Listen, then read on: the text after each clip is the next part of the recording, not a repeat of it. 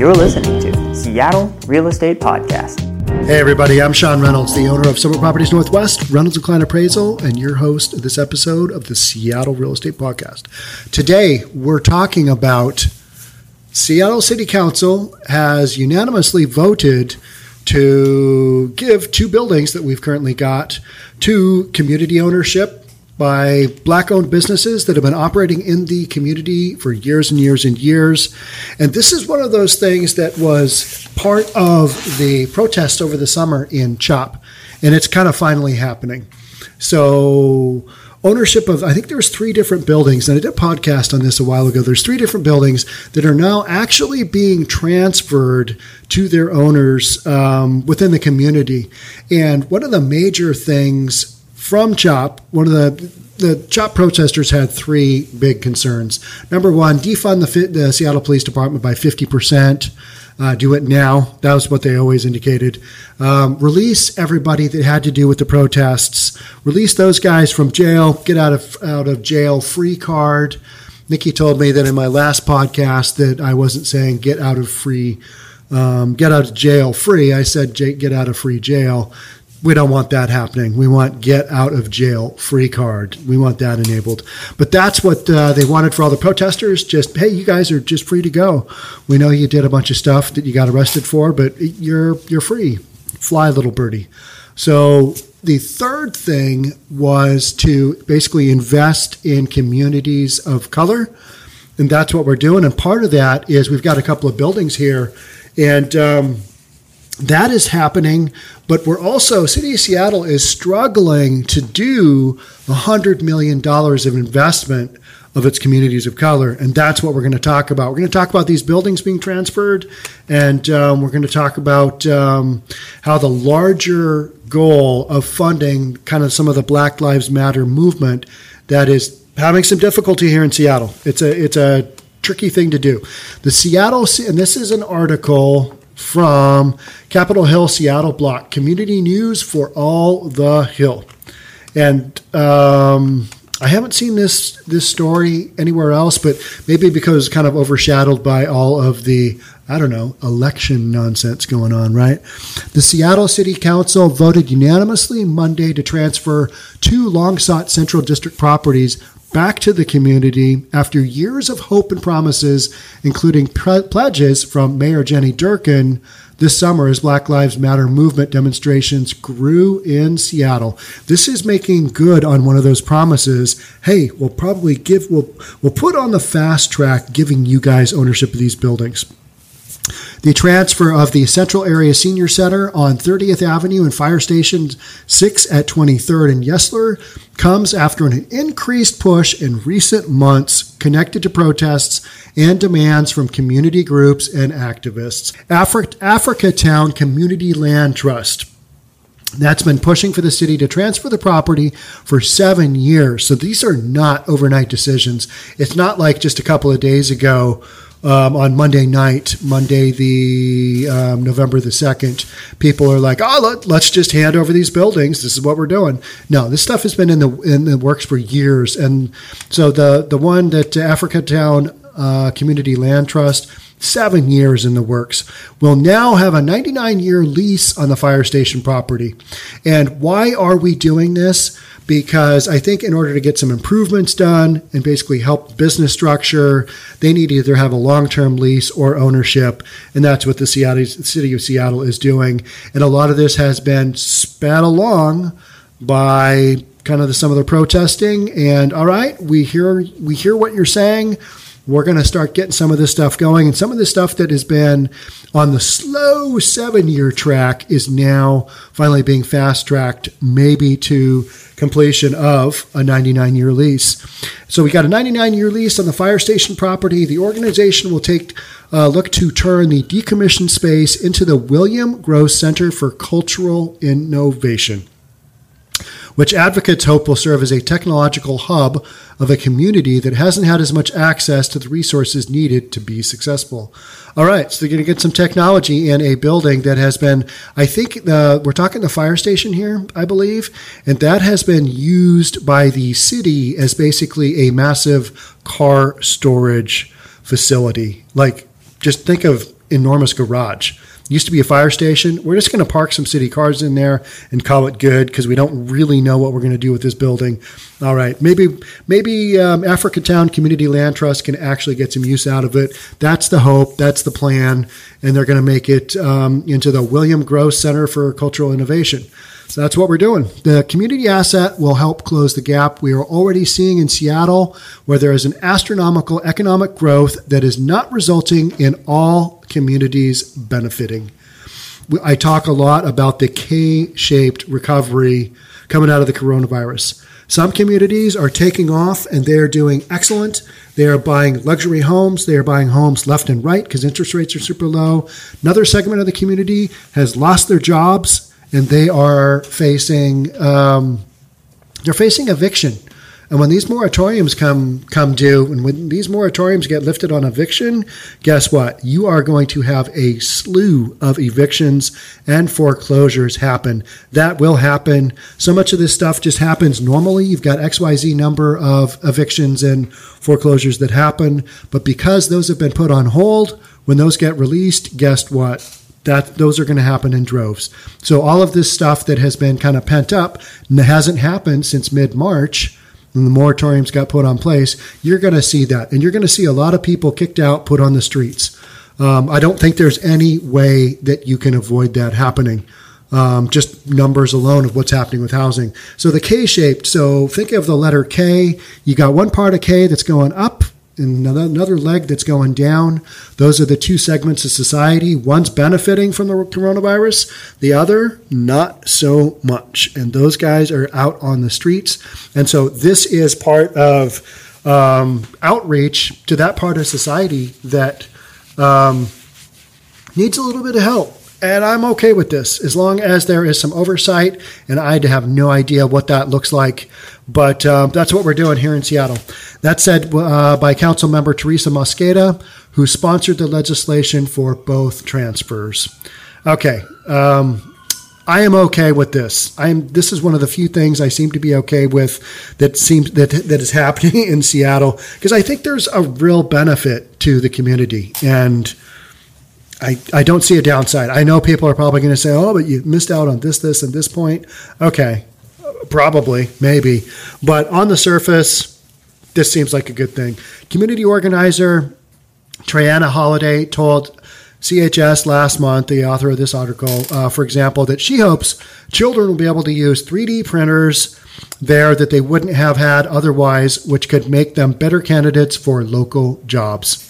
That seems like a pretty reasonable thing to have happen in a community center. I am down with that. I don't think anybody would say, no, you know what? Don't give those kids access to the 3D printers. That, that doesn't make any sense. No, more of this stuff that you can see happen, the better. Um, as long as there's oversight for it. And that to me is where we kind of continually go sideways. But that's just something that's always happening, right? That's always happening. The, the city designated this site as ripe for a possible cultural center four years ago. But the process was fast forwarded after the transfer was included as one of the hyper-local demands from recent protests. So I struggle with the protesters getting their demands because so much of that to me has been so heavy handed. I mean, it's just you throw in those protests, and yet you're still out doing stuff that um, doesn't benefit the local community, like tagging stuff to no end, breaking into local businesses, and doing some looting. Some people would say, but that is not really part of the demands from what we're talking about here. Okay, but it, it's all it, it seems like it's all interrelated. Was an original movement hijacked and has it been diluted? Probably. And it's hard to tell kind of who the players are and who's what's going on. At this point in time, I'm okay with 3D printers being used for kids to further themselves, to better themselves. Africatown held a press conference with hundreds in attendance in front of the fire station in June. I think that's about when I did the podcast. Calling on the city to finally make the transfer. Well, we haven't made the tra- we didn't transfer the property, but we gave him a long-term lease, which is basically the next best thing, right? Here, you hear of uh, 99-year leases in Hawaii all the time. Locals still own the property, but you can get a mortgage on it. Just got to have that 99-year lease. The transfers come as other pledges to the city's black community and activists calling for increased equity and social spending in the city have been slower to take shape, and the 2021 budget process appears likely to also fall short of many goals set during the summer's protests and activism. So we're in the fall slash kind of early winter here in Seattle. Um, but we're in the budget process. Seattle City of Seattle is in the budget process, and that's why you hear so much stuff as far as defund the police and what kind of impact that'll have. We've got a shortage of police officers. I know we had some rioting uh, happen last night during the presidential election. Had a couple of different groups wandering throughout the city of Seattle and doing some stuff they shouldn't be doing. And um, so much of that has happened, and we've got the activism going on, but um, got a budget shortfall as well, and that is making um, numbers of police. That's going to be a difficult thing to sell because we've already got like 118 police that have quit in the city of Seattle, along with 39 in September. I keep saying that it's just such a big number. And um, at some point in time, if we have large protests like we had this summer, we will not have enough police on the ground to keep the city of Seattle safe, and that is just kind of what's happening. So Durkan, Mayor Durkan, praised the council's move Monday. Um, saying in a statement, we must continue to act with urgency to increase opportunities for our communities that have been historically held back and working with community in recent years. We've been able to transfer properties in the Central District and Rainier Beach back to community. The concept for the East Yesler at 23rd Fire Station development could include room for business, enterprise, and education support, technology facilities, and makerspace, as well as about 20 housing u- units focused on young adults. The center will be named for William Gross, a pioneer of Seattle, recorded as the city's wealthiest black resident, whose property holdings near the current day East Madison became the center of the city's African American neighborhoods. CHS wrote about Gross here in our report on the history of the racial covenants on Capitol Hill. All right, so that's who it's named after a guy from 1882, an early black pioneer in Seattle. He bought 12 acres of land in Madison Valley from Henry Yesler. Yesler is one of those famous, famous names in Seattle. We've, there's just a whole bunch of stuff named after uh, Henry Yesler. And at the time, the plot was a thickly wooded area far from the hub of activity along the city's waterfront. But when the Madison Street cable car began service in 1889, it made the area accessible to other citizens and more black families moved in. It's only, I mean, what is it, a mile and a half from downtown? But man, back then, if that was full of forest and trees, be difficult to get up there. The Central, meanwhile, has been stewarding the senior uh, center property in a month-to-month lease since the city took over ownership in 1975. Man, forever and has paid little rent. Executive Director Dian Ferguson said it was about 265 bucks per month, instead paying the city through its services, but the city has done little to, to pay for upkeep of the building that Ferguson said set back the center about 120,000 a year since 2014. So they need to get some renovations done. In order to do that, got to have some ownership with long-term lease. The council passed a resolution in 2018 saying the property should be released to this group, but Durkan had been looking at the site as a ripe ground for a possible low-income housing development. So this is a property that is in play. The city's Office of Housing poured cold water on that plan, however, because of the slope of the property site, uh, the site sits on, which would have cost millions of dollars to deal with. Parks and Recreation also floated turning the site into an off leash dog area. That doesn't sound like the best high, highest and best use for a property, does it? An off, leash dog area. I know it's important to have off leash dog areas in parks, but um, if you can develop it into anything else, that's probably what you do. It should have been concluded a long time ago, Ferguson said, told um, CHS in October. It should have been two years ago, as far as I'm concerned. Community leaders and others have pointed to the summer's protests as playing a major role in getting these transfers completed after years of waiting. And that's why I'm kind of podcasting about this because I think it's an important thing to kind of get moved along.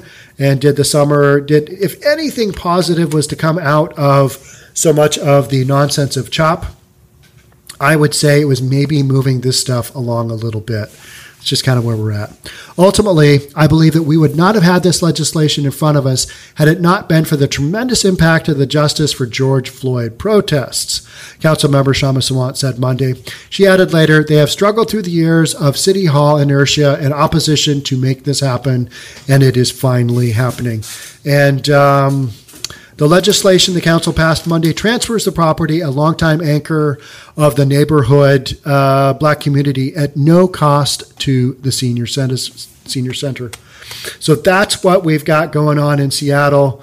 We've got a lot of crazy stuff, but this is kind of one of those stories where I'm like, all right, I haven't seen too much stuff on the politics or people making a ton of money off this or developers coming in, those kind of shenanigans. So that's why every now and then I want to throw in a story that has a happy ending instead of, yep, we had another 39 police quit last month, or we got defunded, or some businesses got broken into all that bad stuff. You got to have a good story in there every now and then.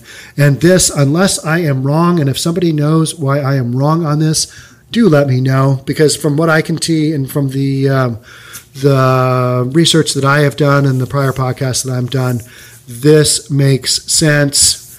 I guess the proof of the pudding is in after we've had these transfers and these leases happen. Does this stuff actually take place? Is there enough funding in the community to have this make sense? I know we've got funding in the community for um, other stuff that's happening I won't mention anything because I'm kind of waiting to see how the czar of Seattle is going to prove that de escalation in Seattle is actually happening. And if you haven't followed that story, you should check out my podcast on that on Gorgeous Dre. Just check it out. All right, that's it for me on this episode of the Seattle Real Estate Podcast. Thank you so much for tuning in. I will keep you tuned as more stories like this kind of come out. Thanks again for watching and listening. I'll catch up with you guys in the next one. Bye for now.